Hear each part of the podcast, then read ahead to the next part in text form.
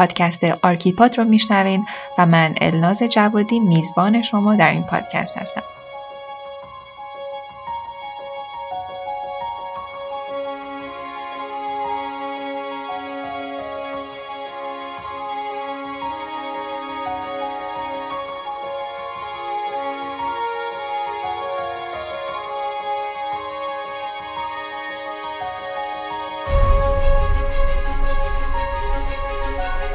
در هر اپیزود آرکیپاد سراغ یکی یا چند معمار میرم تا با شما تجربه های کارشون رو به اشتراک بذارم. اگر دنبال پیدا کردن راهتون تو مسیر معمار شدن هستین امیدوارم که این پادکست بتونه بهتون کمک کنه.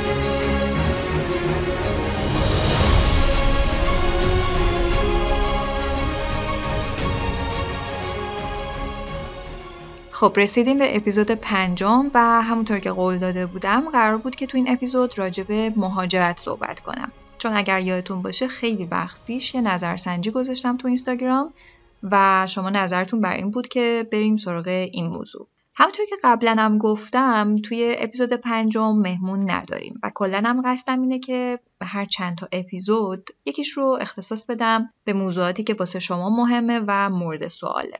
اما جالبی این قضیه اینه که قراره در مورد مهاجرت از زبون من بشنوین که اصلا تجربه مهاجرت ندارم و کلا همیشه تو ایران کار و زندگی کردم. اولش این موضوع واسم پیچیده بود یعنی خب به هر حال هدف آرکیباد اینه که از تجربه ها بگیم و حتی یادم یه دوستی بهم گفت که نرم سراغ این موضوع چون مهاجرت تو تخصص تجربه من نیست قطعا و البته منم باهاش موافقم. ولی حقیقتش اینه که می‌خواستم این موضوع رو از دید یک آدم بی تجربه مثل خودم بررسیش کنم و ببینم اولا من معمار اصلا چه سوالاتی برام پیش میاد اگر بخوام مهاجرت کنم.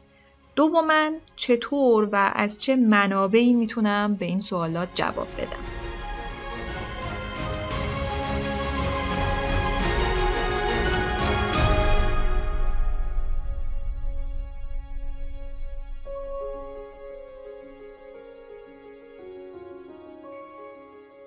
از بین صحبت که با دوستانم داشتم به هر حال از اونجایی که ماشاءالله تعداد مهاجرها و کسایی که می‌خوان مهاجرت کنن این روزها زیاد شده. یه سری سوال پیش اومد. به نظرم رسید که این سوال ها می‌تونه سوال خیلی هم باشه. قبل از اینکه برم سراغ سوالات بگم که این اپیزود قرار برای نیست از روش های مهاجرت برای معمارها بگه و بعد هم یه مسئله خیلی عام رو که ربطی هم البته به سنف معمار نداره همین اول توضیح بدم. البته قطعا خودتونم می‌دونید اونم اینه که لطف کنید قبل از مهاجرت یه دلیل خیلی محکم براش پیدا کنید. صرف اینکه فقط از اینجا برم که اینجا نباشم که رفته باشم حقیقتا دلیل خوبی نیست. البته اون دلیل محکم کاملا شخصیه. ولی خب قطعا راهنمایی دیگران و تجربهشون می‌تونه کمک کنه که دلایل بهتر و محکم تری پیدا کنید. ولی به هر حال آخرش هم بایستی باز خودتون اصطلاحا دو دو تا چهار تا کنید و به این سوال جواب بدین که مهاجرت چی به زندگیتون اضافه می‌کنه و چی ازتون می‌گیره. خلاصه بریم سراغ بحث اصلی و مختص خودمون. مطمئنا سوالات خیلی زیادن ولی من سه تاشو انتخاب کردم. اولی اینه که بالاترین درآمد معمارها مربوط به کدوم کشور هاست. دوم که فرصت های شغلی برای معمارها تو کدوم یکی از این کشورها بیشتره و سومی سوالم اینه که دفاتر معماری تو کشورهای مختلف از شمای معمار انتظار چه مهارتهایی رو دارن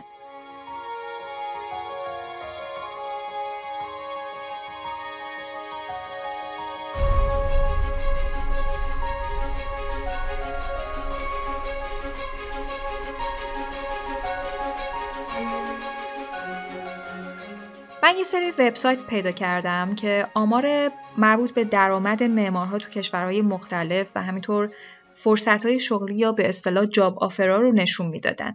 البته پیدا کردنشون حقیقتش که خیلی وقت گرفت. چون معمولا وقتی سرچ می‌کنید architect یا architectural designer با software architect اشتباه می‌گیرن یعنی تو رشته کامپیوتر. و خب یه سری آمار غلط میده. و همین خاطر من مجبور شدم که محدود کنم سرچم رو به interior architect یا حالا interior designer یعنی طراح داخلی. البته این برای بخشی از اون اطلاعاتی که می‌خوام ازش حرف بزنم مشکل ساز بود. برای بقیه موارد تونستم برای عناوین مختلف معماری چیزایی که می‌خواستم رو پیدا کنم. این اطلاعاتی هم که ازش حرف می‌زنم صرفا برای اینه که وقتی خودتون شروع کردین به سرچ کردن دیگه خیلی راحتتر بتونید اون چیزایی که می‌خواین رو مختص خودتون هست رو پیدا کنید. اسامی اون وبسایت و آماری هم که از اونها پیدا کردم رو به صورت یه لیست بعد از انتشار اپیزود می‌ذارم page اینستاگرام آرکیپاد که استفاده کنید.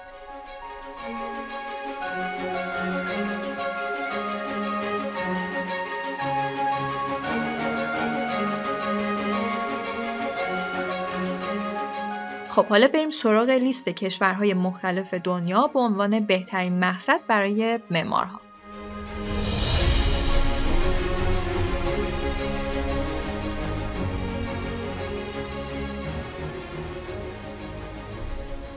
اگر خواستین درآمد یه شغلی تو کشورهای مختلف رو بدونید، سایت های مختلفی هستن که این آمار رو بهتون میدن.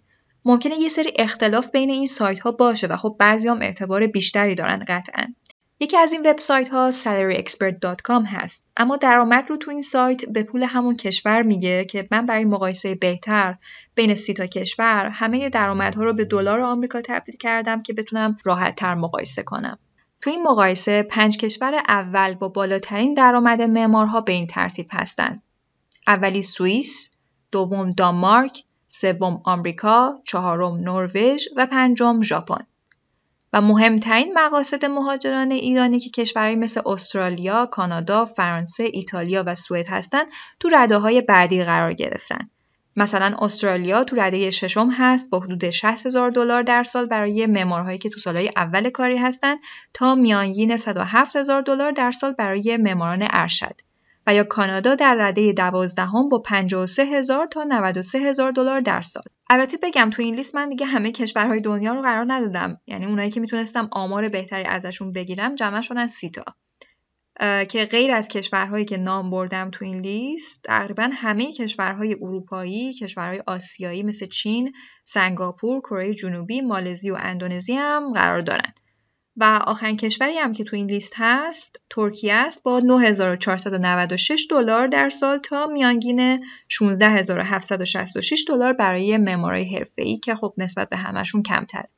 با این احوال یکی ازتون بپرسه من معمار کدوم کشور برم درآمد بیشتری دارم که میگین سوئیس ولی خب احتمالا بعدش هم میخندین چون که شما نمی‌تونید صرفا با مقایسه درآمدها بهترین مقصد رو واسه خودتون انتخاب کنید. البته هر کسی معیارهای خودش رو داره واسه مهاجرت ولی اگر ما بخوایم تمرکزمون رو بذاریم روی این سه تا سوال مقایسه که می‌خوایم انجام بدیم نمیشه صرفا بر اساس درآمد این کار رو انجام داد.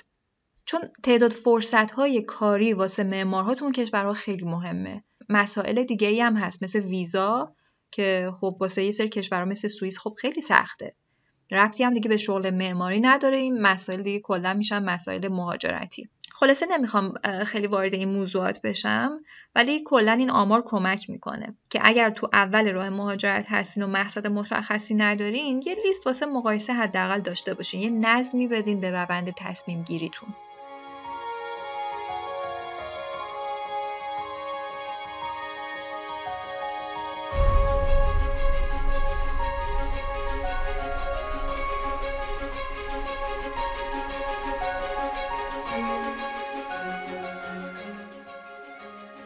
بعد از این آمارها و تحلیل هایی که ازش داشتیم من یه سری چیز زدم ببینم تو هر کدوم از این کشورها در حال حاضر چند تا جاب آفر می‌تونم پیدا کنم. که البته قبلترم گفتم دیگه مجبور شدم این سرچ رو محدود کنم به طراحهای داخلی. البته وقتی که این کار رو انجام می‌دادم خودش دیگه تو لیستش یه سری عناوین شغلی دیگه هم می آورد دیگه فقط مختص طراح داخلی نبود.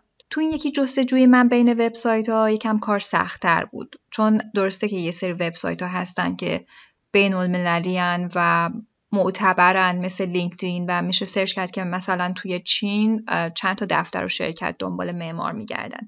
ولی از طرفی هم این سایت ها همه فرصت های شغلی رو نشون نمیدن. چون که یه سری از این شرکت ها فقط صرفا تو سایت های خودشون تبلیغ می‌کنن یعنی سایت های داخلی. و خب پیدا کردنش زمان می‌بره. از طرفی هم احتمالا خیلی هاشون اصلا نیروی کار خارجی نخوان. پس هر عدد و رقمی که اینجا میشنوین خودتون دیگه نصفش کنین که خیلی ناامید نشین. اما یکی از وبسایت هایی که آمار بهتری می‌داد و می‌شد تو کشورهای مختلف سرچ کرد سایت indeed.com هست. i n d e d.com البته بگم چون یه سایت آمریکایی هست وقتی که دنبال جاب آفر می‌کردین توی آمریکا مثلا واسه طراح داخلی 1600 تا بیشتر براتون آگهی میاره. خب دیگه نمیشه آمریکا رو خیلی مقایسه کرد. از این موضوع که بگذریم این لیست رتبه اولش اختصاص داشت به چین و آلمان با 321 یا 322 تا فرصت شغلی که برای طراح داخلی به من نشون می‌داد. رتبه دوم اختصاص داره به کره جنوبی با 212 تا فرصت شغلی، ترکیه با 167 مورد و مالزی با 147 جاب آفر برای طراح داخلی. اما اون پنج کشوری که بالاترین حقوق رو داشتن کجا قرار گرفتن؟ از اون لیست دانمارک که کلا هیچ آگهی تو این سایت نداشت سوئیس و نروژ اشتراکن یکی باز ژاپن وضعیتش بهتر بود سی تا مورد داشت حالا تو رتبه 13 همه این لیست بود. و خب البته بگم اینا همش مربوط میشه بازم به همون سایت indeed.com ممکنه تو سایت های دیگه آگهی های متفاوتی باشن که ما اینجا دیگه بررسیش نمی‌کنیم.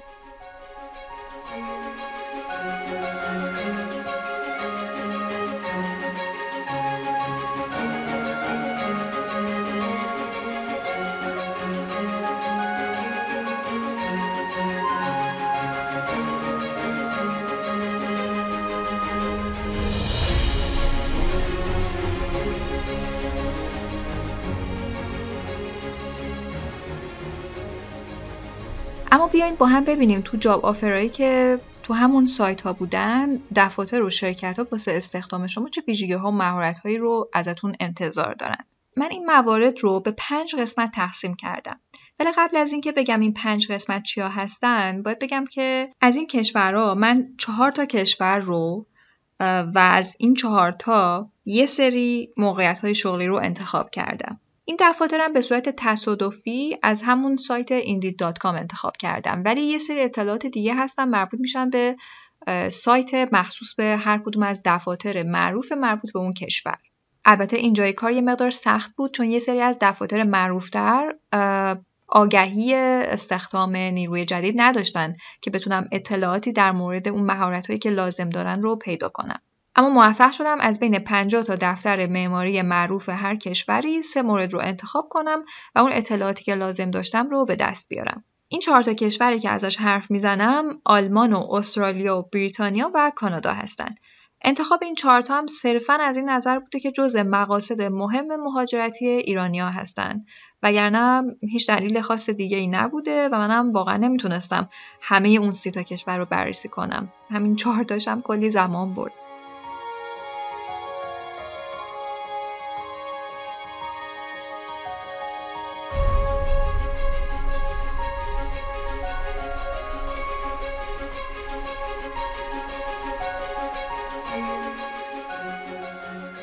حالا قبل از اینکه وارد جزئیات بشیم بگم که این اطلاعات گفتم که محدود به یه سری از دفاتر توی این کشورها هستن. یعنی من برای جمع اطلاعات لازم واسه این اپیزود یه جامعه آماری کوچک و محدودی از هر کشوری رو دارم. شما نمی‌تونید بر اساس این اطلاعات یه قضاوت صد درصدی داشته باشین از اینکه هر کشوری مثلا دنبال چه مهارت هایی هست و اینکه رزومه شما مناسب اون کشور میشه یا نه. اما این دستبندی ها کلا چه کمکی به شما می‌کنه؟ یعنی این اطلاعاتی که می‌خوام در ادامه بگم. گاهی ما فقط می‌دونیم که می‌خوایم یه کاری رو انجام بدیم ولی نمی‌دونیم دقیقا باید دنبال چه هدفی باشیم چه سوالاتی بپرسیم. منابع چیا هستن واسه اینکه به جواب سوالمون برسیم؟ پس این اپیزودی که الان آماده کردم و این اطلاعاتی که میگم یه آشنایی اولیه است برای شمایی که تو اول مسیر پیدا کردن شغل معماری توی کشور دیگه این. خب حالا بریم سراغ ویژگی ها و مهارت های هر موقعیت شغلی که من به پنج بخش تقسیمش کردم. این پنج بخش شامل این میشن که اولا شما چه مدرکی باید داشته باشین، دوما چند سال سابقه کار لازمه، سومی که چه نرم افزارهایی مهمن، چهارم چه مهارت های ارتباطی لازم دارین و پنجم هم اینکه وظیفه ای که از شما انتظار میره توی هر شغلی چیه. بریم سراغ کشورها.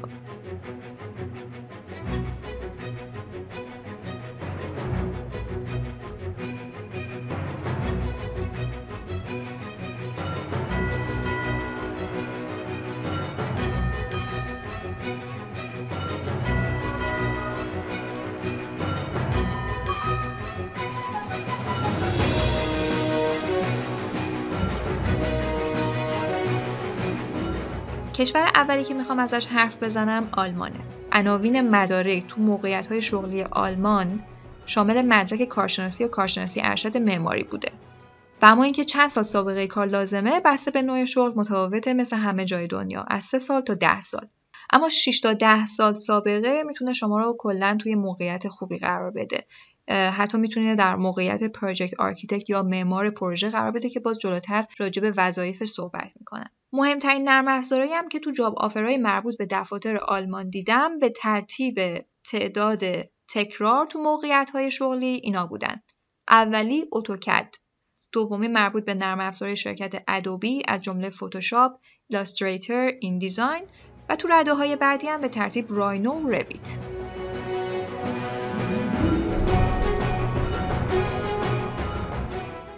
می‌خواین رزومه بنویسین یه قسمت about me داره همون اولش که یه سری ویژگی های مربوط به خودتون رو اونجا می‌نویسین. در واقع یکم از خودتون تعریف تمجید می‌کنید. البته ساختار مشخصی داره با یه سری واژه ها و اصطلاحات. تو این بخش غیر از این که به تخصصتون اشاره می‌کنین خیلی مهمه که از مهارت نرم یا soft skill ی که دارین صحبت کنین. حالا این مهارت نرم چیه؟ با یه مثالی از همین دفاتر آلمانی می‌خوام بهتون توضیح بدم. یه قسمتی تو مشخصات مربوط به این موقعیت های شغلی هست که میگن مثلا شمایی که می‌خواین استخدام بشین برای فلان کار باید این ویژگی ها رو داشته باشین. یه سری خصوصیت های شخصیتیه. چیا هستن؟ اولش که تقریبا همه جا تکرار میشه communication skill هست. یعنی از شما می‌خوان توانایی ارتباط قوی و مؤثر با دیگران داشته باشین. این دیگران کیا هستن؟ اعضای دیگه تیم معماران کارفرماها مشاورین و متخصصین دیگه‌ای که توی اون دفترن. بعدیش توانایی کار به صورت تیمی و مستقله. یعنی هم بتونین اینقدر مسئولیت پذیر باشین که مستقلا یه پروژه رو جلو ببرین و هم بتونید با بقیه همکاری کنید و به اصطلاح یه گوشه کار رو بگیرین. مورد دیگه قدرت حل مسئله است. یعنی که شما بتونید یه مسئله رو تو کارتون تشخیص بدین و بعدم براش راه حل پیشنهاد بدین. که این به یه شخصیتی برمیگرده که سر کار صرفا دنبال انجام دادن وظایف روزمرش نباشه. بگرده ببینه چه کاری می‌تونه بکنه. فرایند کاریش سریعتر و بهتر جلو بره. موانع چیا هستن؟ بعد خودش پیش قدم بشه و راه حل پیشنهاد بده. موارد مهم دیگه هم داشتن نظم و انگیزه است. منظم بودن یعنی حواستون به ددلاین پروژه ها باشه. همه وظایف بایستی به موقع انجام بشن مدارک و پرزانت هم همه چیزهایی که لازم هست رو داشته باشن. این میشه نظم. انگیزه برمیگرده به اینکه می‌خواین تو کارتون پیشرفت کنین یا نه. یعنی مشتاق انجام وظایفتون و حتی بیشتر از اون هستین و همیشه سعی می‌کنین که مدام تو کارتون بهتر و بهتر عمل کنین یا نه. اینا انگیزه شما رو نشون میده.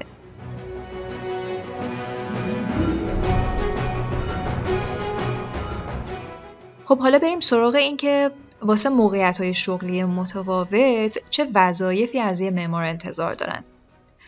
مثلا تو این دفاتر واسه کارآموزی نوشته بود که اگر ما خواستیم شما رو به عنوان کارآموز قبول کنیم انتظار داریم تو بخشهای مختلف همکاری کنید اینم بگم تو همه کشورها باز این موضوع تکرار شد.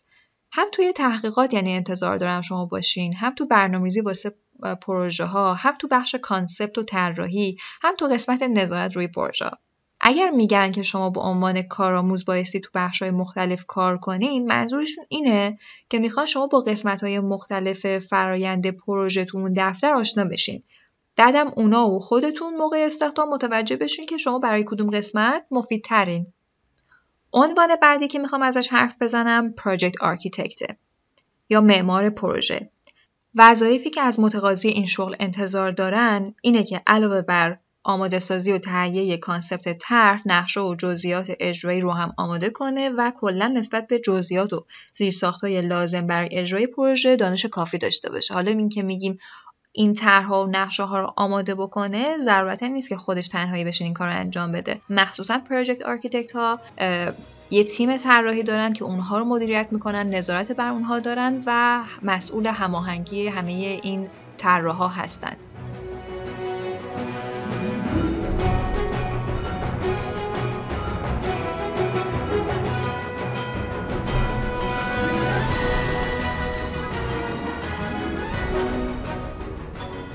کشور دوم استرالیاست. حکایت مدرک اینجا هم تکرار میشه. یعنی صرفا اینکه مرتبط باشه کافیه. اما به غیر از اون یه دوباری به کلمه registered architect می‌خورم. بعضی از شرکت های اونجا ترجیحشون بر اینه با معماری کار کنن که مثل اینجا امتحان مثلا نظام مهندسی داده باشه و پروانه گرفته باشه. اونجا هم خب یه آزمونی دارن و قبول میشن و عنوان registered architect رو می‌گیرن و می‌تونن از اون استفاده کنن. توی لیست این دفاتر سابقه کاری هم از دو سال شروع میشه به بالا. اما بیشترین آگهی ها مربوط به موقعیت های شغلی برای کسایی که حداقل 5 سال سابقه کار داشته باشن. بذارین قبل از اینکه ادامه بدم یه مروری کنم به اینکه چرا دارم اینا رو میگم. می‌دونم کسایی که قصد مهاجرت دارن همه جوانب رو بررسی می‌کنن ولی این بررسی همه جوانب رو بذاریم قبل از این تصمیم که می‌خوایم اصلا مهاجرت کنیم یا نه. یعنی اول بگردین ببینین دفترهای معماری اون کشوری که می‌خواین برین چه شرایطی لازم دارن. شما اصلا اون شرایط رو دارین؟ چقدر باید وقت بذارین؟ اون مهارت ها رو کسب کنین؟ اون تجربه و اون تعداد سال سابقه کار رو داشته باشین؟ بعد حالا تصمیم بگیرین که اصلا مهاجرت به درد شما می‌خوره یا نه. به عبارتی می‌دونین چیه؟ یعنی خیلی بخوام رک بگم تخیلی تصمیم نگیرین برای جایی که می‌خوایم بریم خب حالا همه اینها به کنار. بریم سراغ این که اگر خواستیم تو یکی از این دفاتر معماری استرالیا کار کنیم معمولا انتظار دارن چه نرم افزاری بلد باشیم. راستش انواع نرم افزارا رو می‌شد تو این لیست دید. اما تنها نرم افزاری که تقریبا توی هر دفتری بهش اشاره می‌شد Revit بود. کاملا مشخصه که چقدر براشون Revit مهمه. بقیه نرم افزارها مثل نرم افزارهای شرکت Adobe از جمله فتوشاپ و همینطور نرم افزارهای ArchiCAD و AutoCAD و Rhino با تعداد کمتر تو رده های بعدی قرار گرفتن. یه چیزی هم که تو آگهی ها جلب توجه می‌کرد این بود که مشخص کرده بودن نوع پروژه هایی که دفتر روشون کار می‌کنه چیه یا از شما انتظار دارن توی اونا سابقه کار داشته باشین چیا هستن. چیزایی بودن مثل پروژه های صنعتی، تجاری، مجموعه های مسکونی، اقامتگاهی و پروژه های بازسازی که حالا بازم مربوط به تجاری اداری بودن. این قطعا نمی‌تونه مشخص کنه برای ما که مثلا کل بیشتر پروژه های استرالیا توی چه دسته ای ولی می‌تونیم ازش استفاده کنیم برای اینکه پیدا کنیم اون شهری که می‌خوایم بریم مثلا چند تا موقعیت کاری تو همون زمینه ای داره که ما توش فعال بودیم تجربه داشتیم. فایدهش به چیه؟ اینکه میریم اونجا دیگه سورپرایز نشیم. یعنی نگیم ای وای کار نیست و چه اشتباهی کردیم. در واقع می‌دونین شانس و احتمالاتی که سراغ ما میاد حقیقتش که قابل محاسبه است. بگذریم از یه سری چیزایی که واقعا دستمون نیستش. ولی این چیزایی که الان داریم ازش حرف می‌زنیم واقعا حساب کتاب کردن داره و میشه پیگیرش شد و کاری کرد که شانس پیدا کردن شغلمون رو بیشتر کنیم.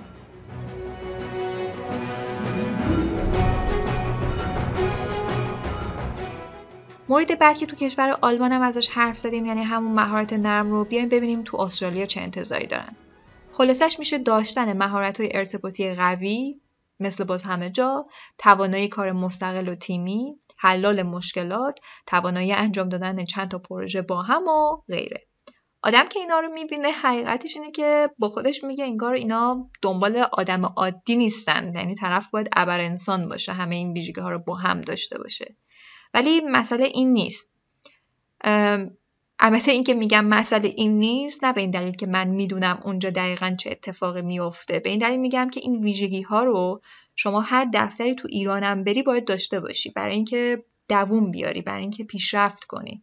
حالا یکی ممکنه نقطه قوتش توانایی برقراری ارتباط باشه یکی دیگه اینطوری نباشه. مثلا ویژگیش اینه که تیزبینه. یعنی هنوز به مشکل نخوردیم مشکل رو شناسایی می‌کنه و راه حل میده. همه این ویژگی ها رو با هم ندارن ولی می‌تونیم در طی زمان روی همشون کار کنیم برای اینکه کارایی بیشتری داشته باشیم برای اینکه مفیدتر باشیم واسه دفتری که داریم توش کار می‌کنیم. تازه دفاتر فکر کنید واسه چی این همه کارمند می‌گیرن این همه روی کار تیمی سرمایه گذاری می‌کنن؟ برای اینکه می‌دونن هر کی یه نقطه قوتی داره تیمی هم که این نقاط قوت رو اولا بتونه شناسایی کنه.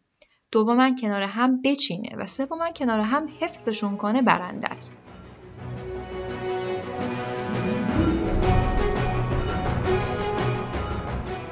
حالا از این می‌خوام بگم تو هر مرتبه ای اینا از شما چه انتظاری دارن یعنی چه وظایفی بایستی به عهده بگیرین اگر به عنوان معمار پروژه شما رو استخدام کنن علاوه بر اینکه بایستی concept ارائه بدین وظیفه هماهنگی و ارتباط با کارفرما و سایر مشاورین و معماران هم بر عهده دارین تو تهیه و آماده سازی نقشه ها باید مشارکت و نظارت داشته باشین. این مدارک و نقشه هم که ازش حرف می‌زنیم مجموعه‌ای هستن از طرحهای اولیه تا جزئیات اجرایی.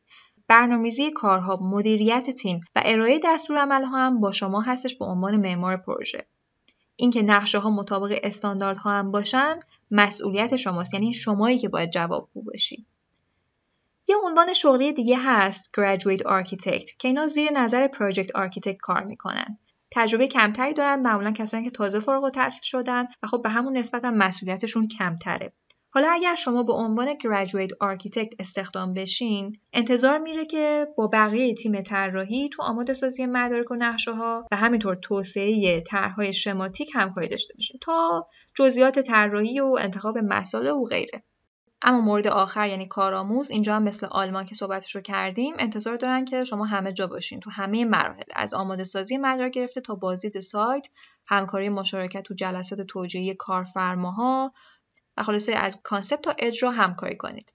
یعنی اون دفتر باید ببینه که شما فعالین و مشتاق یادگیری همه مراحلی.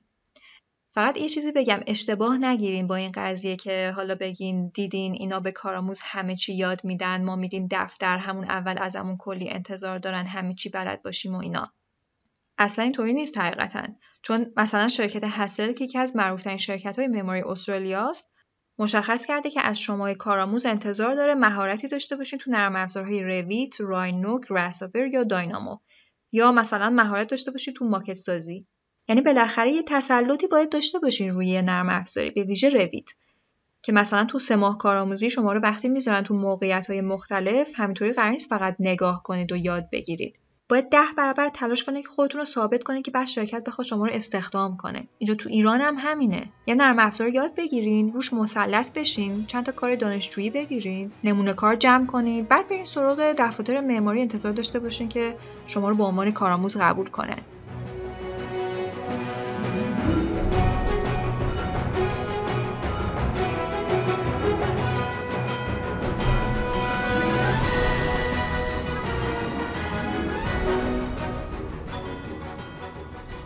و اما بریتانیا. همین اول بگم بریتانیا دفاتر معماری شناخته شده ای داره مثل دفتر نورمن فاستر و شورکا و همینطور زاهدید البته همه این دفاتر آگهی استخدام نداشتن که من چک کنم. ولی شرکت نورمن فاستر یه سری آگهی داشت که من از اونها استفاده کردم. این علاوه بر اون دفاتر دیگه ای هست که به صورت رندوم انتخابشون کرده بودم. تو قسمتی که تعداد سال سابقه کاری رو می نویسن بیشتر از اینکه به تعداد سال اشاره کرده باشه حالا چه تو شرکت فاستر باشه یا تو دفاتر دیگه به صورت ویژه به نوع تجربه کاری شما اشاره کردن. یعنی اینکه دقیقا انتظار دارن تو چه زمینه ای تجربه داشته باشین. این براشون خیلی مهمه. اینم خب بستگی داره به اون شغلی که آگهی کردن. ولی کمک می‌کنه که شما بتونین راحتتر متوجه بشین که می‌تونین روی کدوم دفاتر حساب کنید و همینطوری بی هدف و با تجربه های نامرتبط براشون رزومه و پورتفولیو نفرستین.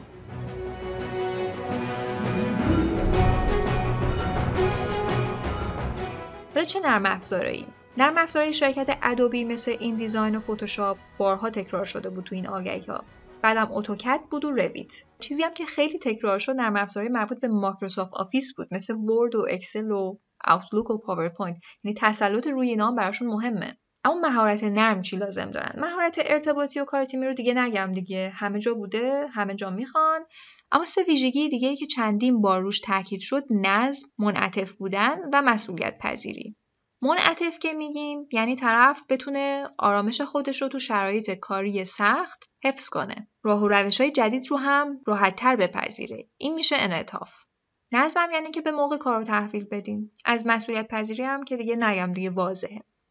اما وظایف. ببینیم انتظارشون از مثلا یه طراح داخلی چیه. تولید نقشه مربوط به پروژه که بکنم بازدید از محل و ارتباط با کارفرما و پیمانکارم یه طرف باید توی شناخت مواد و مساله و مفاهیم طراحی داخلی و تبدیل کانسپت ها به نقشه های اجرایی توانمند باشند.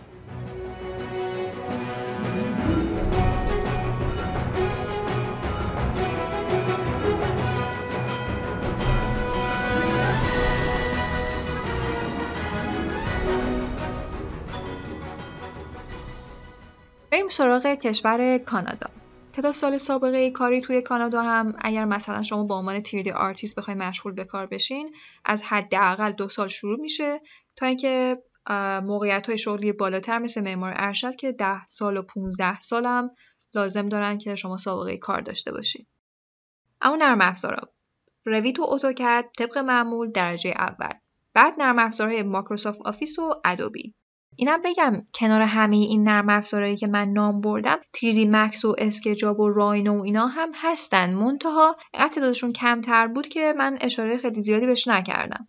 اما یه چیزی دیگه ای که توی این آگهی ها تکرار شد تو همین قسمت نرم افزارها آشنایی با نرم افزارهایی هست جهت مدل سازی اطلاعات ساختمان یا بیم اینم بگم که در مورد بیم یا مدل سازی اطلاعات ساختمان و همینطور رویت توی اپیزود بعدی صحبت می‌کنم با مهمون اون اپیزود.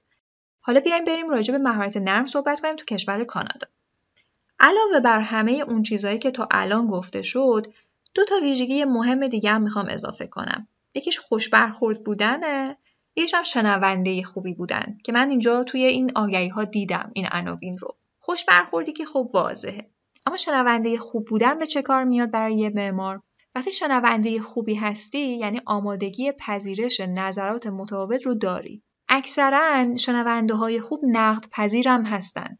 یعنی راحت تر میشه راه های جدیدی پیدا کرد واسه ایده ای که الان ارائه دادیم. بعدم اینم بگم منظور از شنونده خوب بودن این نیست که شما فقط سکوت کنی موقعی که یکی از اعضای تیم داره نظرش رو میگه. منظور اینه که عمیقا تلاش کنی از دید اون شخص به موضوع نگاه کنی. نه مثل بعضیا که وای میسن طرف حرفشو بزنه بعد انگار نه انگار که چیزی شنیدن حرف قبلی که بیزدن رو ادامه میدن.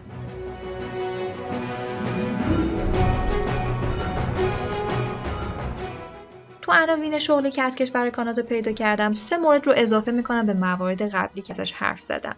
یکیش consulting architect یا معمار مشاور هست یا حالا هر چیزی تحت این عنوان اگر بشه ترجمهش کرد. یکیش هم site supervisor یا همون ناظر مقیم.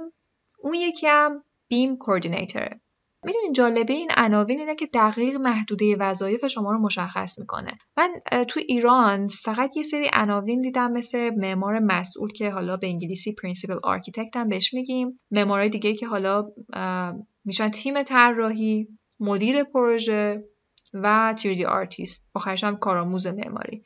حالا وظایف این ستایی که گفتم رو تو این دفاتر کانادایی چی عنوان کردن. مثلا میگن ما انتظارمون از این معمار مشاور اینه که هزینه ها رو تخمین بزنه. امکان پذیری ساخت پروژه رو بسنجه. در ضمن شیوه ساخت رو تعیین کنه. بعدم اینکه روی تیم طراحی و آماده سازی مدارک نظارت و مدیریت داشته باشه. اسناد مناقصه و مذاکرات مربوط به قراردادهای طراحی و ساخت هم زیر مجموعه وظیفه ایشونه.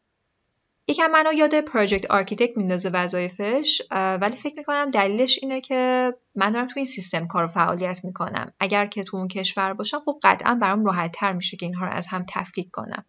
site supervisor ی هم که ازش نام بردم وظیفش چیه؟ این شخص باید حواسش باشه همه چی مطابق برنامه اجرا بشه. هزینه ها رو کنترل کنه با کارفرما و متخصصین اجرایی پروژه هم هماهنگی های لازم رو انجام بده جلسات کارگاه رو تنظیم و مدیریت کنه تهیه اسناد اداری مربوط به قراردادهای ساختن بر عهده این شخصه.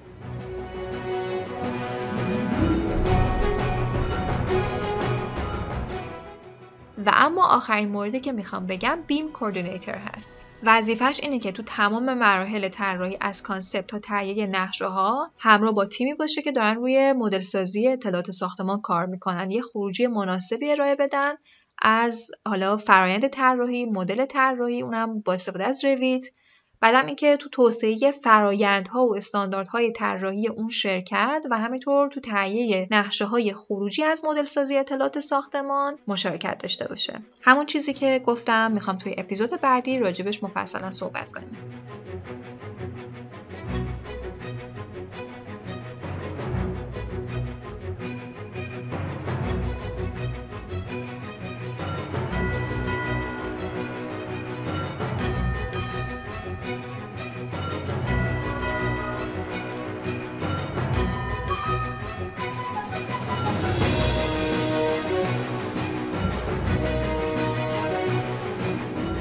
خب رسیدیم به آخر اپیزود پنجم. مرسی از همراهیتون تا اینجا. یه دو تا نکته دیگه مونده که می‌خوام بگم. اولیش اینه که این اپیزود در بهمن ماه 1399 منتشر میشه. بنابراین عدد رقم هایی که تا اینجا شنیدین محدود به این زمانه. دومین نکته که خیلی خیلی مهمه اینه که اگر شما از ایران برای یه شرکتی و دفتری توی کشور دیگه پورتفولیوتون رو بفرستین احتمال اینکه اونا قبولتون کنن خیلی کمه و شاید یه وقتهای احتمالش صفره. چون اکثرا می‌خوان که شما ویزای اون کشور رو داشته باشین یا حالا به هر حال شرایط اقامتتون اونجا اوکی باشه. البته نمیگم در همه شرایط نشدنیه نمونه همین حالت بارها و بارها اتفاق افتاده و حتی ما راجبش هم صحبت کردیم با محسا مشتبوی که از دفتر هادی تهرانی تو هند تونست کار رو بگیره. البته اونم مصاحبهش تو ایران بود. ولی به هر حال من از یه احتمالی حرف می‌زنم که خیلی کلیه و به نظرم بهتره که خیلی روش حساب نکنیم.